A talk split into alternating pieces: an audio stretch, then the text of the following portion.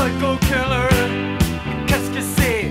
Fa, fa, fa, fa, fa, fa, fa, fa, fa, fa. Better run, run, run, run, run, run, run away. Oh. What is up, internet? I'll lick the stamps. My name is Matthew Kroll. And we all go a little mad sometimes, haven't you? My name is Shahir Dowd, and welcome to the only podcast about movies. That is right, specifically the film this week, and I am so pumped. Psycho. 1960, directed by Alfred Hitchcock, and there's a special reason we're doing this episode. Indeed. If you've been living under a cinematic rock for the last five or six weeks right now, you may have missed, although I doubt you would have, uh, a special broadcast that has been broadcasting on the internet uh, called Inside Psycho. And I have been a huge fan of this podcast since the very first episode. Same. I am a big fan of Alfred Hitchcock, uh, a big fan of the the film Psycho. So the uh, any podcast that wants to go inside Psycho, so to speak, has already got my downloads and my subscription. And we are joined by special guest Mark Ramsey, creator of Inside Psycho, creator and narrator uh, of the show. Is that right, Mark? Extraordinaire, all of the above. Thank you guys so much. It's a pleasure to be here with you. we are we are absolutely psyched to have you on the show. Thank you so much for joining us, Mark. How has how has life been in the last five weeks? Like I I feel like I'm reading about Inside Psycho everywhere I go to, and in all the blogs and and you know film review sites that I visit. Um, well, it's, it's been it's really been great. It's been a great experience. I mean, you know, we didn't quite know how this was going to be received. Uh, we didn't necessarily expect it to hit number eight on the iTunes chart, which it did in its first weekend. yeah, And um, so it's just and it and spent a bunch of time at number one uh, on TV film. I think it's still in the top ten. I think, and maybe twelve or something. I don't know. we're we're but- looking at it jealously from our position. by the way. Yeah, look, I mean, it's easy for me to say this, but you know, those rankings don't mean anything. I gotta say, Mark, I've been, I've been, I feel like I've been listening to you for about like because I've been downloading them uh, and just listening to your voice. You have a kick-ass voice for this, man. Like I will now listen to anything that you put out there. Well, Uh, I appreciate that because you know it, it's it's formed, I think, from the fact that it's a distinctly non-radio voice, and I recognize that.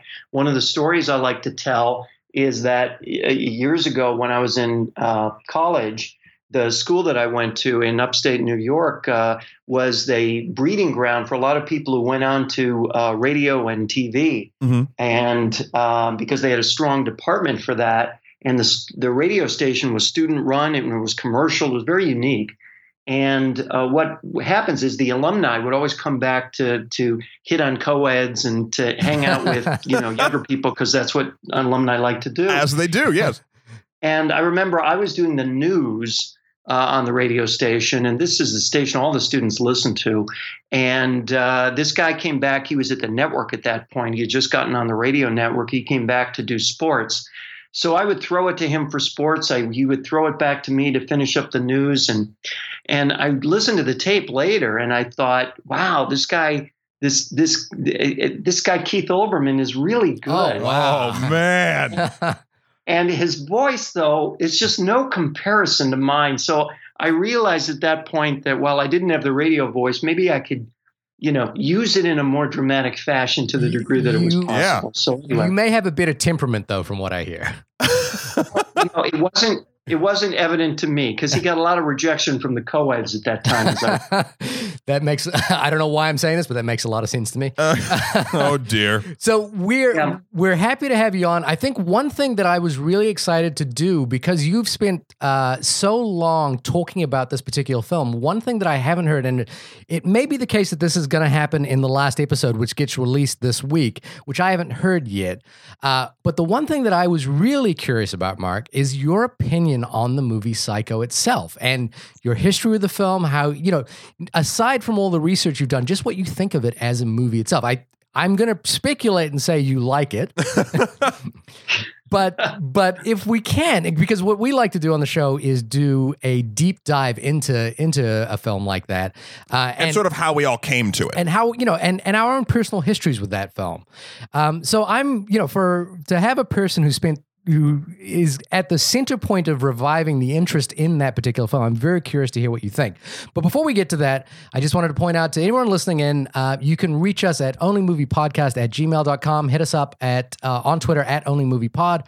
Uh, also, you can go to our website, onlymoviepodcast.com, to reach us out for any reviews, thoughts, or just general things you want to say to us on the internet. Matt? Of course, no. I was just going to say, I love how you set up a really interesting question for Mark, and then we just like left a cliffhanger for him to do our housekeeping. Uh, but it's necessary, and we love everyone who's commenting on iTunes, and uh, keep those coming. But yeah, so So, Matt, uh, 1960s, Psycho. You weren't born yet. I wasn't born yet. Of course. Tell us what the IMDb synopsis of this movie is. Oh, we're doing that for okay. Yeah, All yeah. right, we do this too, Mark. We IMDb is very on and off with its actual very like the one sentence descriptions. Uh, so basically, what IMDb says is a Phoenix secretary embezzles forty thousand dollars from her employer's client, goes on the run, and checks into a remote uh, motel run by a young man under the domination of his mother. Well, it, it could have been uh, hotelier uh, finds difficulty keeping rooms occupied. That, yeah, Well, that's a. I mean, that's that's a. Gr- what you just said is a great point, which is that this film, it does. I mean, it is the touchstone for perspective shift in cinema in cinema history. And I think I like to I like to think about it. You know, sort of in the same breath that the the Great Train Robbery um, might have done for for film goers. You know, uh, in the in the silent era, is that it really changed what they thought cinema could do. right. And that perspective shift that I'm going to get Mark to talk about a little bit is something that's quite known to the film, but it's also obviously an Alfred Hitchcock movie. Sure. It's, it's probably his most famous film. Mark, can you tell us a little bit about your interest in Psycho? When did it start for you? Well, I think it goes back to kind of a related question, which is why this movie for this podcast? And- Okay, yeah. And I, because I think it's about more than just interest in the movie, because everyone's seen Psycho, everyone has some admiration for it who's interested in the genre, the category, um, the, the classic film. I mean, you name it. Uh, you know, famous directors, uh, uh, big uh, box office winners. Classic movies, classic thrillers, classic horror, horror of any kind, horror that had influence on the future. I mean, it's it is a touchstone for so many things. Um, I think that I had this idea. Mhm. Well, let me back up. I felt like um, that what you tend to hear on podcasts was kind of one useful manifestation of what people are interested in, but not universal. Uh, not not everything that they're interested in. I thought, for example, that how come what you see on TV is so different from what you hear in podcasts? How come the top of what's on the podcast charts bears little resemblance to kind of the top uh, of what's on uh, television um, uh, ratings. And I thought, well, you know, why is there so much of you know similar kinds of programming on podcasts, and why isn't there more variety?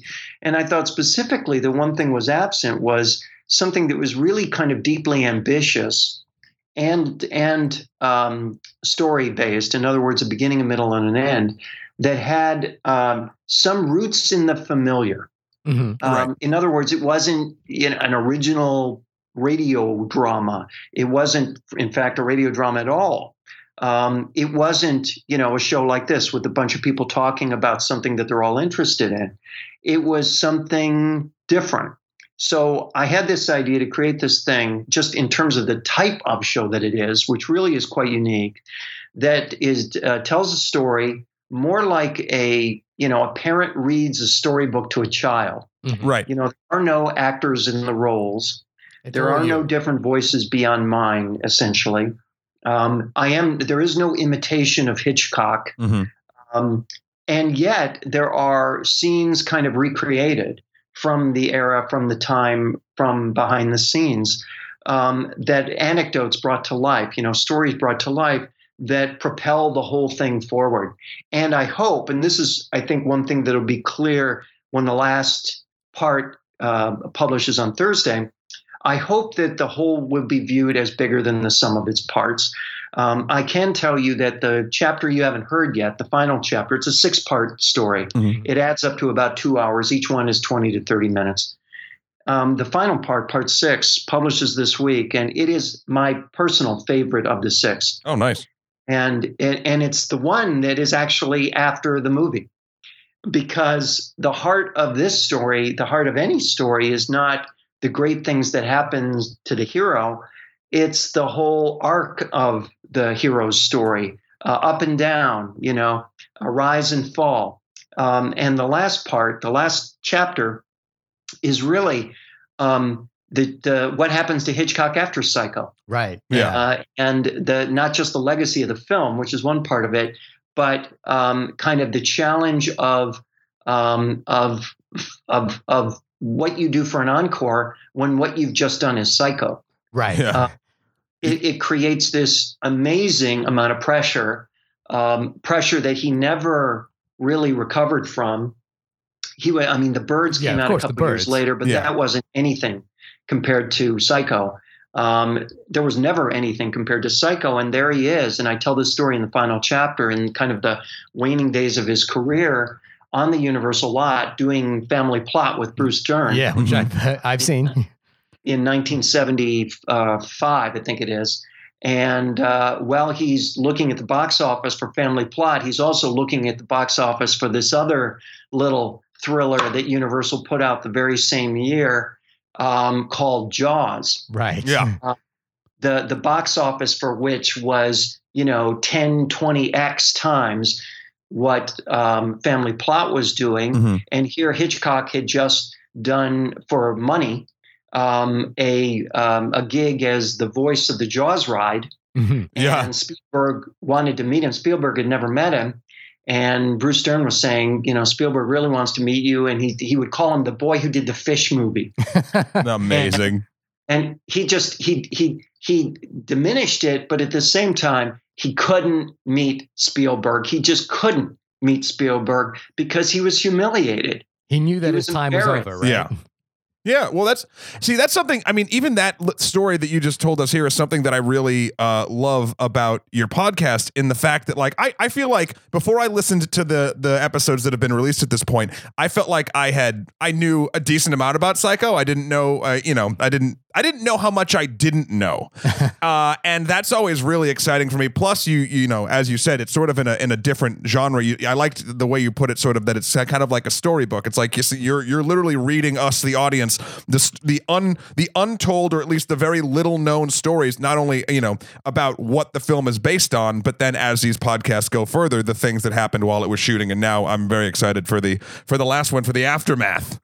Well, you know, it, that's the thing. I mean, it's like, why am I listening to this? I mean, I could have done something which was a straight, you know, retelling of the events behind the scenes. Mhm. Uh, I could have done, you know, a lot of podcasts do stuff like that, where they'll tell a story and they'll be kind of light on audio production values. You know, they'll have an audio bed, but it's really there as an audio bed. Mhm. There's no point. There's no. There's no role for the audio in the story. Um, and I wanted to do something else. I wanted to tell a story where the audio was a character in the story, where the audio was uh, illustrating the power of audio to paint a picture, uh, to make something uh, compelling, uh, to to kind of heighten drama, to do what audio does in a movie. I mean, you guys work in the industry, you know, in television and film, audio is not just an afterthought. Audio is an equal party to the pictures. Oh, 100 And percent. that's what I wanted to do here. And then the other thing I wanted to do was I thought, you know what, if I'm just like telling anecdotes, you know, the 13 things you didn't know about Psycho, what's the point? Yeah, um, you I won't believe number four.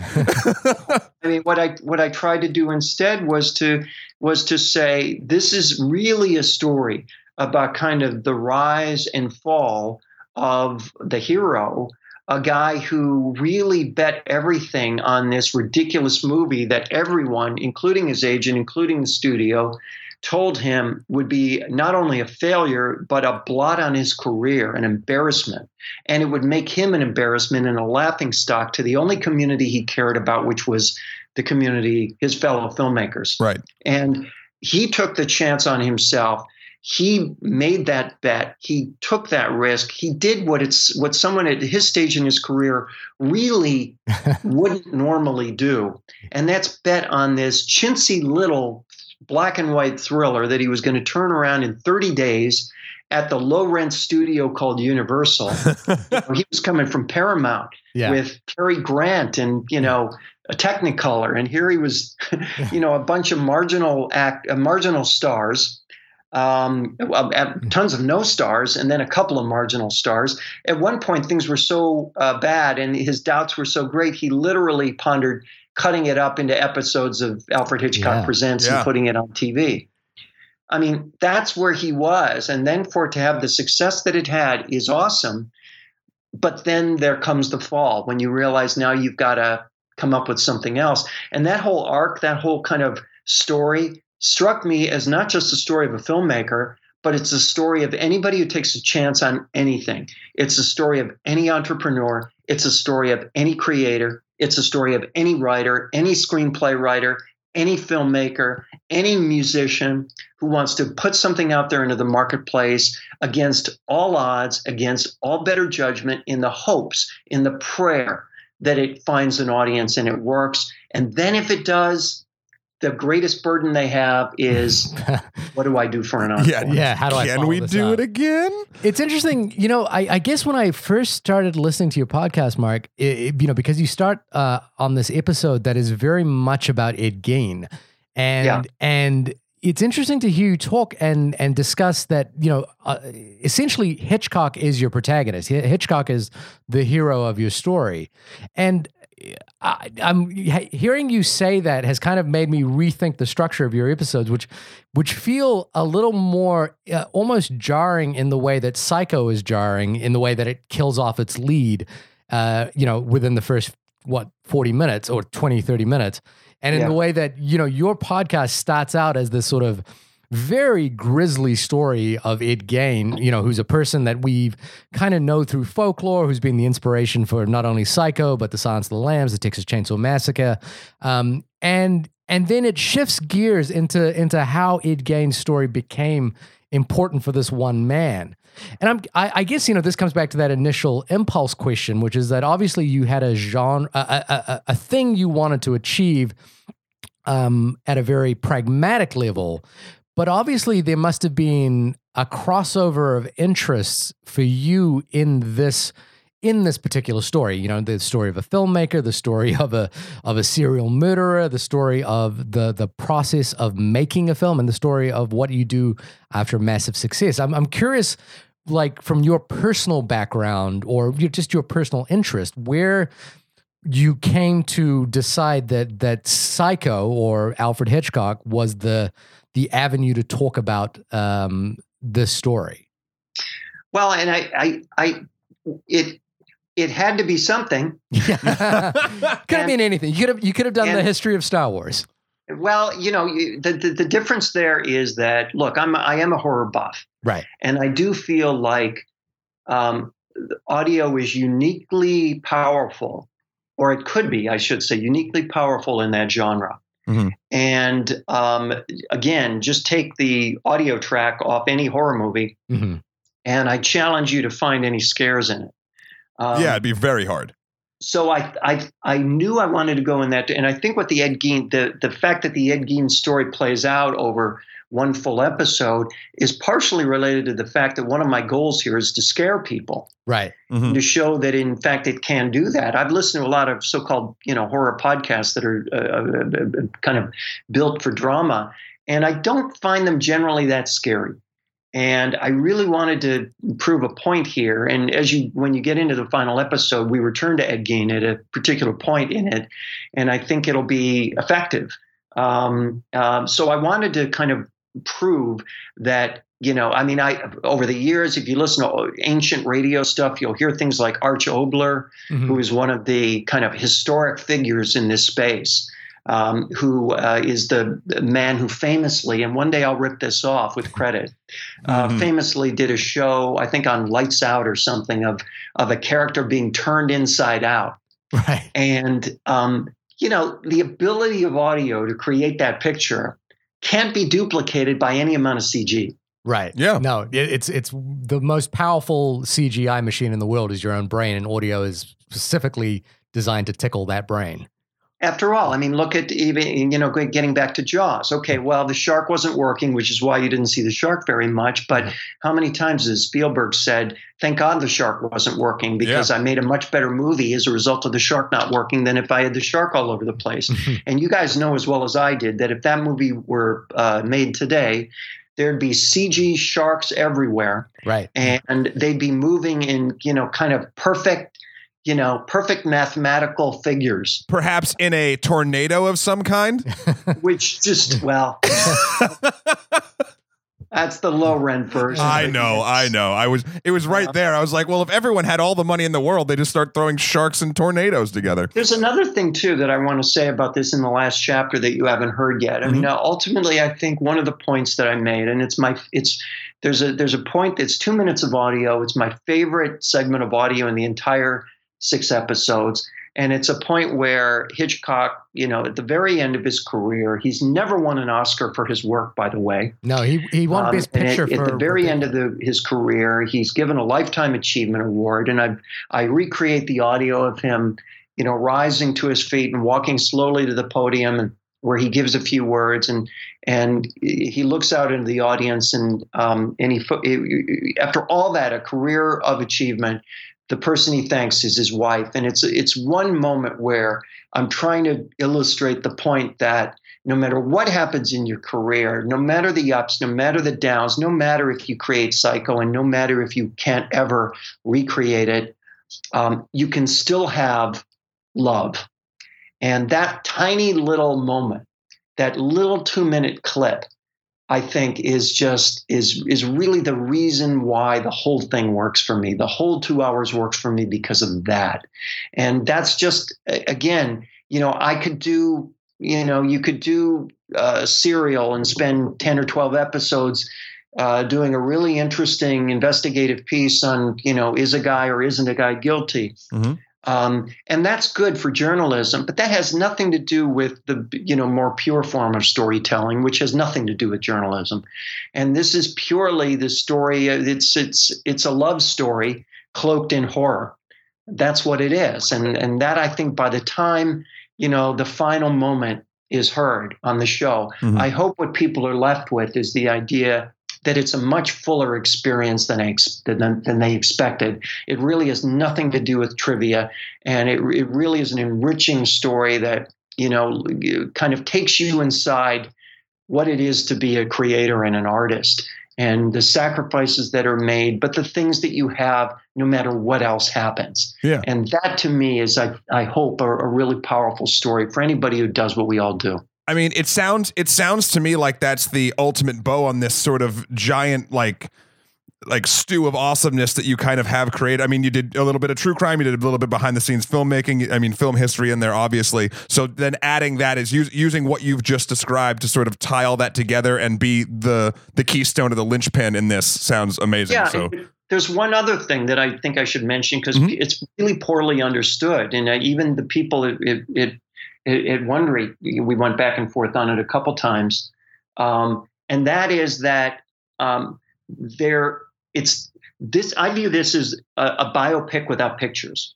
oh yeah, And when you see a movie um, and it's about something true, you don't expect every line of dialogue to be accurate. You don't expect every scene to be accurate. You don't expect every character, in fact, to exist. Um, and that's the way I did this. And I think people listening to it, people have asked me, well, wait a minute, did that happen? Is that true? Um, did so and so actually say that? You know, when Hitchcock had the film canister in his hand, right, and, and he the- wanted to send it to the MPA. Yeah. from the from the from the, the the censors did he really just toss it up in his hands and then put it in an envelope and send it back well the truth is he didn't make any changes Mhm. but that little flourish of no he just threw it up in the air and then he he flipped turned it around he put it back in an envelope and sent him. I mean that's artistic license. And there's a lot of artistic license in this because and and for some reason people are confused because they can watch a movie with so-called actors you know? And they they they they they kind of give it the permission to create that artistic license. But for some reason i think because so much of what podcasting is is is is true life so much of it is journalism people expect it's all literally true, not just figuratively true. And I don't get that. So I also wanted to make a point to say that you can tell a story where you're telling where the, the events of the story create a larger truth and that larger truth is in fact the purpose of the story and that larger truth is absolutely true but how you got there Of course, yeah. involves- and, you know and it's funny because i had this has led to some interesting conversations and without going in any details which i'm not privy to do you know, there was one conversation i had in la with a hollywood agent and his client who was an actor Okay. and this actor is in a TV show that everyone would know. Mhm. They would recognize this guy, and he has a, a, a private project, a pet project that he wants to bring to life. And he has a script that he wrote. And the thinking was, well, if we can't get this project off the ground, what if we did a A an, a podcast. podcast Yeah. version Yeah. of this project? You know, and because if that got off the ground, then the podcast serves as uh, source information just the way a graphic novel does, just Yeah. the way a book does, just the way a play does, just the way a musical does, you know? It's part of the whole portfolio of things that end up being turned into movies. Right. Um, and when I said to him, you realize not every minute of this is true, right? He said, of course. So the actors get it, Yeah. but for some reason, I think there's, and I've gotten some other weird feedback. It's like I've heard a couple people say, well, there's so much sound effects. Uh, yeah. yeah. There's- That's the. That's, that's the thing. that's the point. Yeah. I'm trying to, you know, you don't watch a movie and say, ah, there's so many sound effects, so many moving images here. Mark, there's too much of the cool thing you're doing. Just dial back the amount of cool things you're doing, and, it'd be fine. And yeah, one. just speak into a mic, no Yeah. sound effects, tell a story. You know, there's a there's a genre for that. It's called audio books, and it's good at what it does. And I had no desire to create it. Right. Yeah, it seems. I mean, but in, in many respects, it seems like you wanted to almost, in a way, write a novel, but an audio novel with that was designed. I mean, one of the things about your show that's quite remarkable is how well designed it is, and I, I don't just mean the sound, but it's the the way in which sound is. Um, is is integral to the to the story you're telling. It's it's it's very it, it is very very unique. And I think I said this to you on an email. You know, like I, I personally, you know, the thing that I think that the DVD generation brought out was, uh, you know, was audio commentaries were uh, an incredible resource for filmmakers. But I th- I feel like what your podcast has done is kind of in a way almost opened up another door as a resource for film. I mean, I'm I'm taking it as a specifically as a filmmaker because that's what I'm interested in. But I feel like you've kind of opened up another avenue of storytelling that could be like I kind of want to see like what would the what would the Jaws version of uh, of your podcast be, or what would the Star Wars version of it be, or what would the Texas Chainsaw Massacre version of it be? Well, the beauty of what I, I, we've done, and uh, by the way, the sound designer's name is Jeff Schmidt, and he is amazing. Mhm. And I, I literally teed him up and let him go. I mean, I knew I had to write for sound, Right. and I, I wanted to create, you know, sh- all the vignettes are relatively short, all the scenes are relatively short. So I knew that structurally that's what it was going to do be. I also knew it was going to be intentionally nonlinear, generally um, because I, I mean, that's you know, I think people have an appreciation for that kind of storytelling now that they didn't once have, Mhm. and um, uh, it- so we, we we set out to do it that way. But here's the thing. Um, the reason why it's easy for me to put this out in the world and say, okay, well, here's a new genre, enjoy it, without thinking, well, okay, now there's going to be, you know, everyone, people are going to do it for Star Wars and Jaws, and it's not going to be me, it's going to be somebody else. Here's the reality of it. This is really ambitious. Yeah. This is really hard. I mean, if you talk to people, I mean, to give you an idea, the teaser alone, which is six minutes of audio, Mhm. um, he put in five hours of production time. right. Oh yeah. yeah. You can you, you sense that as well. And well. you can tell, yeah. You, you can tell, and that's why I think to put it out there, it it I, I hope it gets credit for the you know the really the fact that sound is a character in this, not just an afterthought and not an audio bed. And I get that some people won't appreciate that because they want an, an audio book, and that's not what this is. Yeah. But um, I've been describing it as an audiographic novel. I mean, And that's a re- very apt description of it. It's what it Yeah. paints it, it paints a very good picture, a very clear picture in your brain just from the audio. So Yeah, I think so because all the segments, all the the scenes, so to speak, are about two minutes. You know, they're they they're anywhere from one to three minutes long, and the segment they it's intentionally designed to be the each episode is designed to be the length of a commute, basically. Yeah. Um, so I mean, I and I was very deliberate. I mean, the reason why the teaser is all Ed Gein is because I wanted to start with a bang. And by the way, the teaser was the only thing that was done before the show. The teaser was was the calling card. It was the it was the pitch. Yeah. And Wondery bought the show off that pitch. That's Fantastic. That's great. That's awesome. Uh, uh, I wanted to actually ask you because you, you've now you've now become my de facto on all things pretty much psycho, uh, obviously. But I would after listening to all your stuff, and maybe this is even coming up in the last episode. I don't know yet. But if I was wondering, this is sort of an odd side question. If you had one thing, if you could ask sort of Hitchcock one question about Psycho that you weren't able to sort of answer or find out about in your research, what would that be? Well, I think I would want to know from him. I mean, uh, th- there's a thread throughout a lot of these episodes of fear, Yeah. and it's fear of failure, um, fear of humiliation, fear of embarrassment, and that's you know that's easy for you and me to have that. It's another thing for someone as celebrated as him to have that. And I think what I would ask him is just you know I I I kind of uh, place that as a halo over him and um, what his work on Psycho, in and around Psycho, and there are you know various resources that indicate that you know a lot of that is is true. Um, I think the question I would ask is ju- is just how much did he feel it? I Right. mean, how afraid was he? Um, because you know he did, after all, kind of uh, rip off Robert Bloch Yeah. you know he did, he did find it uh, he he he did uh, not pay for the Mhm. source material what others were paying for similar source material. Is it nine thousand Um, dollars? he did. That's the beauty of anonymity. It's classic Hollywood, but nevertheless, yeah. um, you know, you can see that kind of stuff play out now in Feud on FX. right. Um, but um, I think that's what I would ask him, which is just, you know, what was kind of the internal dialogue throughout that process, and just how afraid were you? And um, and you know, I don't know if I would get an answer. I've been thinking about, you know, as we're we're on the cusp basically of being renewed for another season, Mhm. and as we're just kind of working out some of the financial details. And um, you know, if I pick something where the filmmaker is still alive, which is likely, hmm um, then um, you know I'm going to be in the position of having to ask that question, Right. Yeah.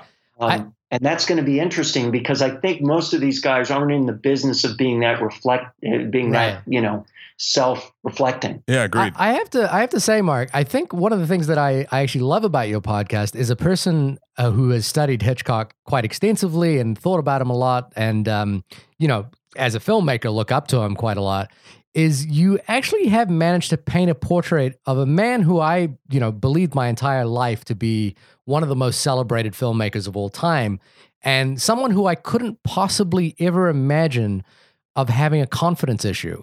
And Yeah. and it and it's remarkable because I think it comes through in some of the monologues that you have of you know Hitchcock thinking aloud about the making of Psycho and and how he was going to put it together and you know the taking the big gamble is that I think the the idea that he didn't know how Psycho was going to turn out and he was basically trying to compete with B studio you know B pictures at the time Mhm. um, it, I, I think you know, in a weird way. I know, I know we just asked you what would you ask him, but I think I feel like you've answered that, and and in a very compelling way.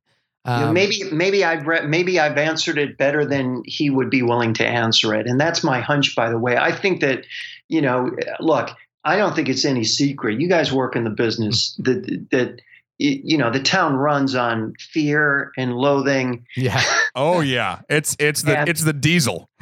and and um and and it's but it's largely unsaid. You know, it's largely unstable Yeah, because the whole the whole thing is a confidence game. I mean, the, it, it, it, at that sort of level, you have to be super confident in what you're doing, and if you're if you're not even under the veneer of it, you have to really you have to really just push it forward. and Yeah, I mean, so Kevin Smith creates his first movie by you know getting whatever twenty thousand dollars in in Hawk in in credit cards, Mhm. and he's been able to turn that into a into a career. Um, but you had to believe that um, you know uh, he had a lot of fear at one point. Yeah. Yeah, I mean that's literally he's setting up his entire life to either succeed or fail based on this one piece of art that he's making. That's Uh, right. yeah. I mean, he could have he could have been long ago fired by you know a uh, a video store, um, Mhm. and that be his last best job. That easily could have happened to him. And it, it's so strange because Hitchcock is such a confident filmmaker. I mean, the thing about Psycho is he's he's playing with his, you know, he even describes it himself. He's playing with his audience and he's so successful at it that it's hard to imagine him being insecure about how the audience is going to respond to his film or insecure about his own greatness. But of course, he's a human being. So I think I you know, I really think that that's something, you know, like that you've uh, either either um, conjured up, but I believe to be true. Well, Or- you know, look look at it this way. I mean, uh, first of all, a lot of that is. I mean, there there is scholarship on this. A lot of it is is is accurate, but also, I mean, uh, how can you not feel that way? I mean, how can you not? How can you listen to everyone tell you you're making a huge mistake, and at your stage in your career, uh, you're on top of your game? And by the way, I mean, this is why you know established companies aren't as innovative as uh, two kids in a garage Right. Yeah. because they have everything to lose, and the two kids have everything to gain and nothing to lose. Mhm. Hitchcock was IBM, not Facebook. You know, Yeah, A- and that's that's the that's the challenge, I think. So, which is why I think that kind of thinking is understandable, and then it can only get worse when he starts turning out failures thereafter. Right. Which, which, you know, like and, and then he feels, of course, he he feels the town change. Mhm. You know, he sees what's happening, and you know, uh, Bonnie and Clyde is out, and then Jaws is out, and you know, this is not this is not the America that gave us Alfred Hitchcock Presents. right. yeah. Well, I think I mean it, it, that, there's an interesting sort of thing to uh, talk about this. Actually, Mark, we're coming up uh, soon on our hundredth.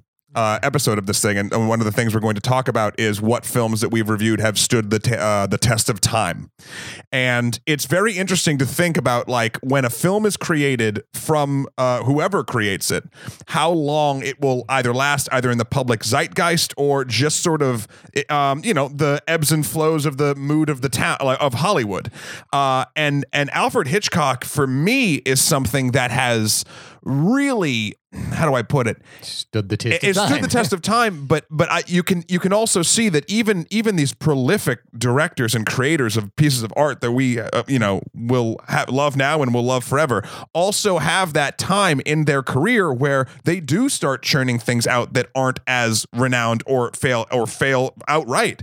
And it's amazing how um I feel like the fact that we're still talking about Psycho, the fact that you've released this beautiful content about this film and about the man behind the film is testament to just this moment in cinematic history and, and just even beyond just whenever he's developing all of these, you know, his entire career is just this this slice where hmm. it's it's really just a wonderful thing that can live on despite the fact that yeah, you, you know, when you get older sometimes you're not going to have your hits at the same at the same rate. Well, he you know he was no spring chicken even Yeah. when this came out. Yeah. Um, and uh, I, I, I, I can't help but feel that you know a filmmaker like, and again, this is just me um, uh, speculating, but even a filmmaker like Steven Spielberg Hmm. is to a degree picking his projects for prestige Mm-hmm. because he knows it's easier for him to create prestige Yeah. than necessarily create box office. Um, if prestige is accompanied by box office, great. But if it isn't, at least he has prestige. Of course. And and Spielberg himself is at that is kind of at that point that Hitchcock might have been when Psycho came out. I mean, he's actually a little bit later than that now. I think so. and, and yeah. he, you know, and I think the conversation that that happens at that for an artist at that age, it, it falls away from innovation and more into legacy. Like, what is the legacy I'm going to leave behind? Because I know I only have a few films left. What what am I going to occupy the last few films of my life with? And I, you know, I, I think it- the thing that you've pointed out is that Hitchcock was an older man, and he was basically he saw the tide turning against what he does. I mean, North by Northwest and Vertigo are classic, beautiful studio pictures, and Psycho, by all accounts, is is an ugly movie. It's a grisly, ugly little film. Um, but for him, for for such a prestigious filmmaker to kind of like jump in and do that is a remarkable, I, I guess, a uh, a testament to his uh, ability to understand what the zeitgeist is. Um, and Yeah, I think I think I think that's true, and and uh, I mean he spent a bunch of time after that movie came out with the marketing people. I mentioned this in one of the episodes, trying to reverse engineer it. Mhm. You know, find out well, how do we do that again? You Mhm. know, of course, William Castle built a career on yeah, trying to puzzle that out. But the other thing I think that Hitchcock did is he committed himself completely to the success of this movie. He knew that there was no star other than he himself right. and that that's why he was the marketing. If you watch the trailer for the film even now, you'll Yeah. see that it's just Hitchcock on the set. Yeah. And it's just it's it's but it is, you know, what makes something like that last, who knows, you know, um, but even today to know that, you know, 5 years in we're 5 years into Bates Motel on A&E Yeah. Mhm. that obviously wouldn't exist on the basis of the of the book alone. Mhm. Yeah. yeah, I think I think that's safe to say. Well, Mark, my question for you then, I guess, is you you've stated you're a horror buff as well. Like, I'm curious uh, what you thought, you know, prior to doing the show, what you thought of the film Psycho, just as a young man. I'm guessing when you saw it for the first time, like, you know, I'm guessing you saw it uh, well after it had kind of made its mark on cinematic history. Did it make a? I mean, how? What was the mark it made on for you? I don't actually remember the first time I saw it, which is which is interesting. Um, I don't know if it was on TV at one point. I believe, if I remember right, that to this day it's never played on broadcast TV in the U.S. Oh, right. It's played it's played on cable, obviously, but not broadcast. Huh. Um, so I mean, you know, and back when I was a kid, kid, Mhm. you know, cable didn't even exist. Yeah. So uh, I don't really remember the first time I saw it. I remember seeing it in college, and I don't believe that was even remotely the first time. Yeah. So I, I, I, I was as surprised as anybody at the end. I do think it generally holds up. Mhm. And there are moments I happened to catch it a, a few weeks uh, a few weeks ago. Uh, TCM um, uh, ran it for like Thriller Month or something, and I happened to catch it. and I thought, you know, we're one episode deep or two episodes deep. It's a great opportunity for me to live tweet it. So let's go. Oh, that's Okay. great. Yeah. So I was watching it and live tweeting it at the same time and um, enjoying it. And I was, you know, I hadn't seen it since I was putting together the source material. Mhm. And uh, you know that there were- there are moments in it that the awesome scene where um, it's Anthony Perkins and Martin Balsam, you know, uh, kind of at that awkward moment Yeah. where Marty's the detective Mhm. uh, to learn more, and Tony's being evasive and uncomfortable, and that's just awesome acting. I mean, that's acting that is as good as anything you'll see today anywhere. And it, it's just, it's just, it was kind of refreshing to see that and be reminded just how good good can be. Yeah. Uh, and then also the the um a, concept that I've been dealing with, especially with sort of older films and and and, and truly renowned films that have specific moments that are like etched in this you know cinema zeitgeist right? Like so the, obviously the shower scene is the shower scene and everyone knows the shower scene everyone remembers it. So when i was even rewatching it for this discussion uh i you know that it's interesting how the power of that scene shifts from what it was sort of meant to be to be like now it's almost like a thing of reverence like look at this look how expertly it was crafted. Something that jumped out at me and i think that actually speaks to the film more as a whole because i just it was the the thing that's not publicized as much for instance is the second murder of uh Arbogast Mhm. Martin Uh, Balsam. yeah. scene, yeah. uh, which that stairway scene, every time I watch it, it's it's the perfect sort of like setup for me to forget when it's coming, and it hits, and it's just like it gets me every like I jumped this time, my cat went running out of the room. Uh, is is there a specific scene for you uh, that I mean, is it that conversation you brought up before, or just some? Is there something uh, sort of not in the in the you know not the shower scene basically that you just absolutely love and gravitate toward? Well, you, I mean, the the Arbogast murder thing is kind of, you know, is uh, is uh, obviously a great moment. Shower scene, of course, is you know uh, great to the point of cliche. I Mhm. mean, I was unhappy to see the shower scene um, uh, adapted for Bates Motel in the way that it was. Right. Right. Quite frankly, un- unhappy to see it adapted in any way in Bates Motel. Yeah. but um, particularly unhappy to see it adapted the way that it was. Um, but I think that, um, yeah, I mean, eh, there there are moments of technical virtuoso of which those are two examples. Yeah. and then there's a moment of just perfect mood setting, and that that that's why I like that Marty Balsam, uh, Anthony Perkins Yeah. moment. Tony's eating the the, The- the the, candy seeds, corn, I yeah. guess it is, Yeah. And uh, which was a thing he brought to it, by the way. Mhm. Um, and it was perfect because first of all, it was bird-like, which is perfect, Mm-hmm. and secondly, it was it just reflected his uncomfortableness in that moment, and you get the feeling like he's hiding something, and you know that Marty Balsam knows he's hiding something, and it's just a really great moment. And I think one of the things that people should take away uh, from this movie and hopefully this podcast is that you can have great moments that aren't showy moments. Right. Yeah.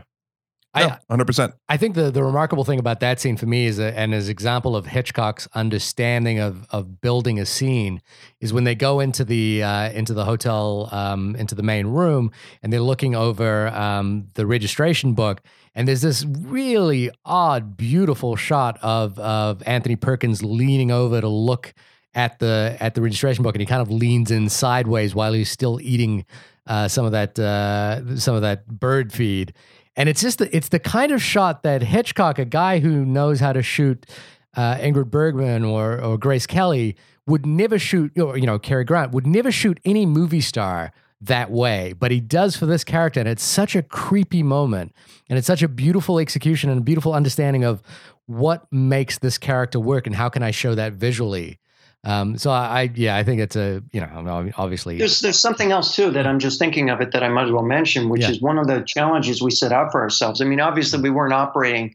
First of all, we didn't want to simply, you know, create an audio documentary of the movie and give you highlights and audio clips and all that other stuff. That seems to me to be easy, Mhm. um, and that also gets into rights issues. right, So um, you're you guys are five episodes deep now, but you already know that there's not one bit of audio film. from the movie yeah, there's not one actuality from Hitchcock in his own voice. Mhm. There's one bit of psycho music, um, nothing. And I, I think we used six words from the script in in the entire show. So I mean that was a kind of an amazing constraint to place on ourselves because here we were telling a story about a famous movie with famous visuals and famous audio and famous music and not intending to use any of it. yeah i Yeah. mean and that's that's a huge that's a huge uh, i think you know challenge and also what sets your your podcast apart is and i was going to say you even brought this up in the very beginning when we were talking. I love how you you will say something and then because you're not doing an impression and you're not doing you know characterizations of hitchcock you'll be like hitchcock's words or that was what hitchcock said you know like and that to me like I don't know. There's a difference. There's a different way my brain processes that information, sort of learning that right at the tail end of the sentence, as opposed to hearing someone do an impression and be like, "Oh, this is supposed to be Hitchcock," and I think it syncs better, at least for me. Um, so Well, I- in, my, in my case, I didn't. I never did an impression, but I did at some point. You know, uh, uh, play both roles. Let's say. yes, yep, Um, yeah, whatever was appropriate. If there was a if there was a moment I wanted to dramatize or illustrate, then yeah, I I I played the roles, but I played the roles with my own voice. yes, And um, it, and then there were other moments where there were certain phrases or quotes or whatever that I thought were particularly apropos, and that's when I I referenced them the way you indicated. Um, I think we. I just have time for one more sort of side question for you, uh, sir, and that is obviously you've mentioned and you- proven you are a incredible horror film buff. I'm curious: is Psycho your favorite horror film? And if not, what is? Wow, that's a really good one. What is my favorite? Well, what uh, what films are horror you film. tossing around for season two in that same, you know, with Well, is it I is it going to be a horror film or or is it not the even? second a hor- question? The second question I'm not going to answer. okay, all right. because Well, we can just I have- answer the first one. I have a very specific idea, and you know, I'm looking for something where there's a suitable amount of scholarship and Of course. some interesting stories to tell, and I, I definitely have one in mind. Um, in terms of the answer, I mean, gosh, favorite. Um, You could do top really three. Favorite's hard. I'm, I'm really partial, and I'll, I'll give you a couple, and one of them will surprise you. Okay. But uh, I'm really partial to uh, the old Universal classics, and I mean the original Mummy. ones. Uh, I'm really partial to the you know the Hammer uh, spin-offs thereof, Yep. Yeah. and I'm uh, really partial to um, um, um, Night of the Living Dead Yep. Of Yep. course. because of its you know broader message Yeah. um, and just the sheer uh, you know nerve. Yeah. yeah. Uh huh. To make that zombie they film had in that do that. context. Yeah. Um, and then finally, I would have to say that one of my favorite underrated Christopher Nolan movies is also in that category, and that is the movie The Prestige. It's a Yes. fantastic movie. So good. I, I I wouldn't necessarily classify it as horror though, but I'm interested to hear you you spin that. I kind of would. Yeah. Well, I mean, I, uh, you know, you, it has those elements, though. I think, look, horror is at its best when it's more than just horror. I Right. mean, Mhm. uh, Night of the Living Dead was, you know, uh, a, a, a lesson in uh, uh, culture. yeah. um, um, and a lesson in civil rights. Yeah. Um, and so uh, the the more something is narrow to its category, the less interesting it is. I mean, Jaws is that a horror movie or a thriller, or more than all of the above? Yeah. Um, It- I would argue that it is. Yeah. It straddles. Yeah, and so I think that's why I look at something like The Prestige, which I feel like never really got the credit it deserved.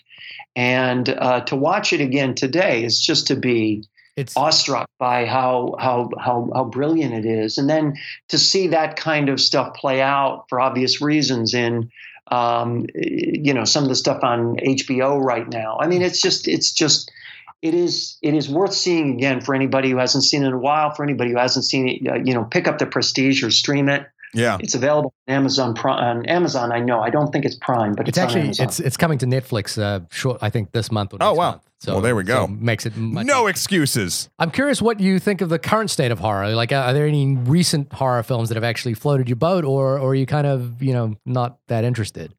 Well, I, I like a lot of the stuff that's coming out of the Blumhouse team. Of course, Mhm, yeah. we, we talk about them all the they time. are they are they are i mean you can look it, the bottom line is this you can tell when they're really trying to make it good Mhm. Yeah. yeah i think what's what's unfortunate is that it's been a while since silence of the lambs Right. and i Mhm. guess i've got to add that one to the list too right Yes. Yeah. Yep. uh, but if, if you really reflect that that was what like 91 or something yeah. Silence of the Lambs. I mean, it's been an awfully long time since there's been a horror movie out.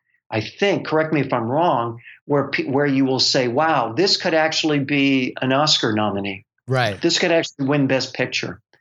It has. And- yeah. I think it's way too. I think it's been way too long since there's, especially out of America, The- there's just been nothing in that category for a long time. There's a, the only film I could think of um, is that P.T. Anderson often refers to There Will Be Blood as a horror movie. And I kind of, and whenever he does that, I kind of reframe my thinking of that movie a little bit. Um, and Well, I guess I, I, it, it, uh, you know I like some of the stuff Paul does, but um, I would put that in the category of a boring horror movie. Oh, well, that that's a conversation. To be I'm debated. right there with you. Uh, well, Mark, thank you so much for coming on uh, the only podcast about know, the film we- Psycho, which is not true blatantly here. Uh, but that's okay. We did the research in our own lab, and we can just you know put the asterisk next to it.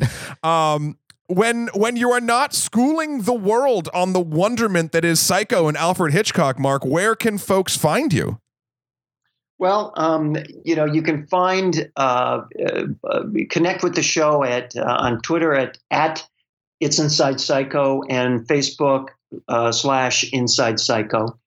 And um, I've got my own company that does a lot of stuff in the audio space called Mark Ramsey Media, and I'm working with Wondery on this project and others. And you know, Wondery has a lot of good stuff out there. So I think those are all kinds of uh, uh, places to uh, check in and, and stay current. And if you uh, um, uh, check in on the podcast and download it now, I hope to continue to keep updates going between now and the fall because if we do this deal and we get in line to uh, produce the next um, series, um, it would be crazy not to release it in October.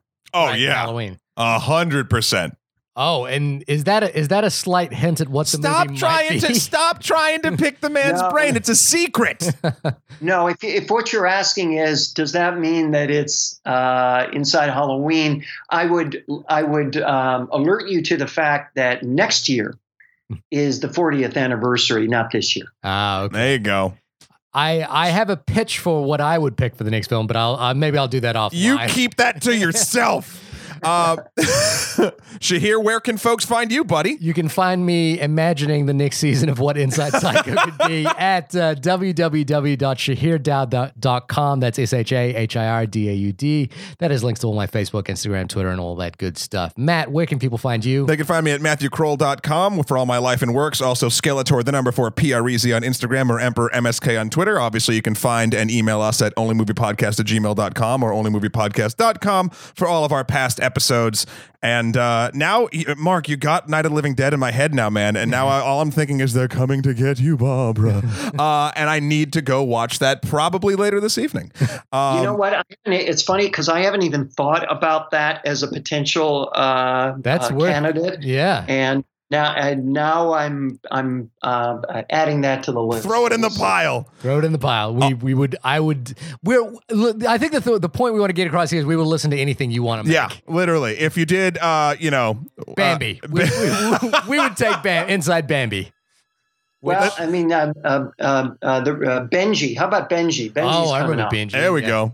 Oh man. Um, no, uh, seriously, I appreciate that, guys, because this thing literally took probably six months from start to finish and hours and hours of audio production. So the more ears that hear it, the better the, the chances that I think people will appreciate it. So I, I'm really grateful to be on your show today and participate with you on this. Of and course. thanks for your interest in it. Yeah, no, thank you. And uh, yeah, I guess, guys, this has been the only podcast about movies for this week. Thank you again, Mark. Thanks, Shahir. Thanks, Matt. And uh, yeah, we will see you next week for, I believe, episode 99. We'll get Much close. different tone, Mark. Uh, we might be living a quarter mile at a time. uh, we'll leave you with that. Anyway, guys, we'll see you later. Bye. Thank you.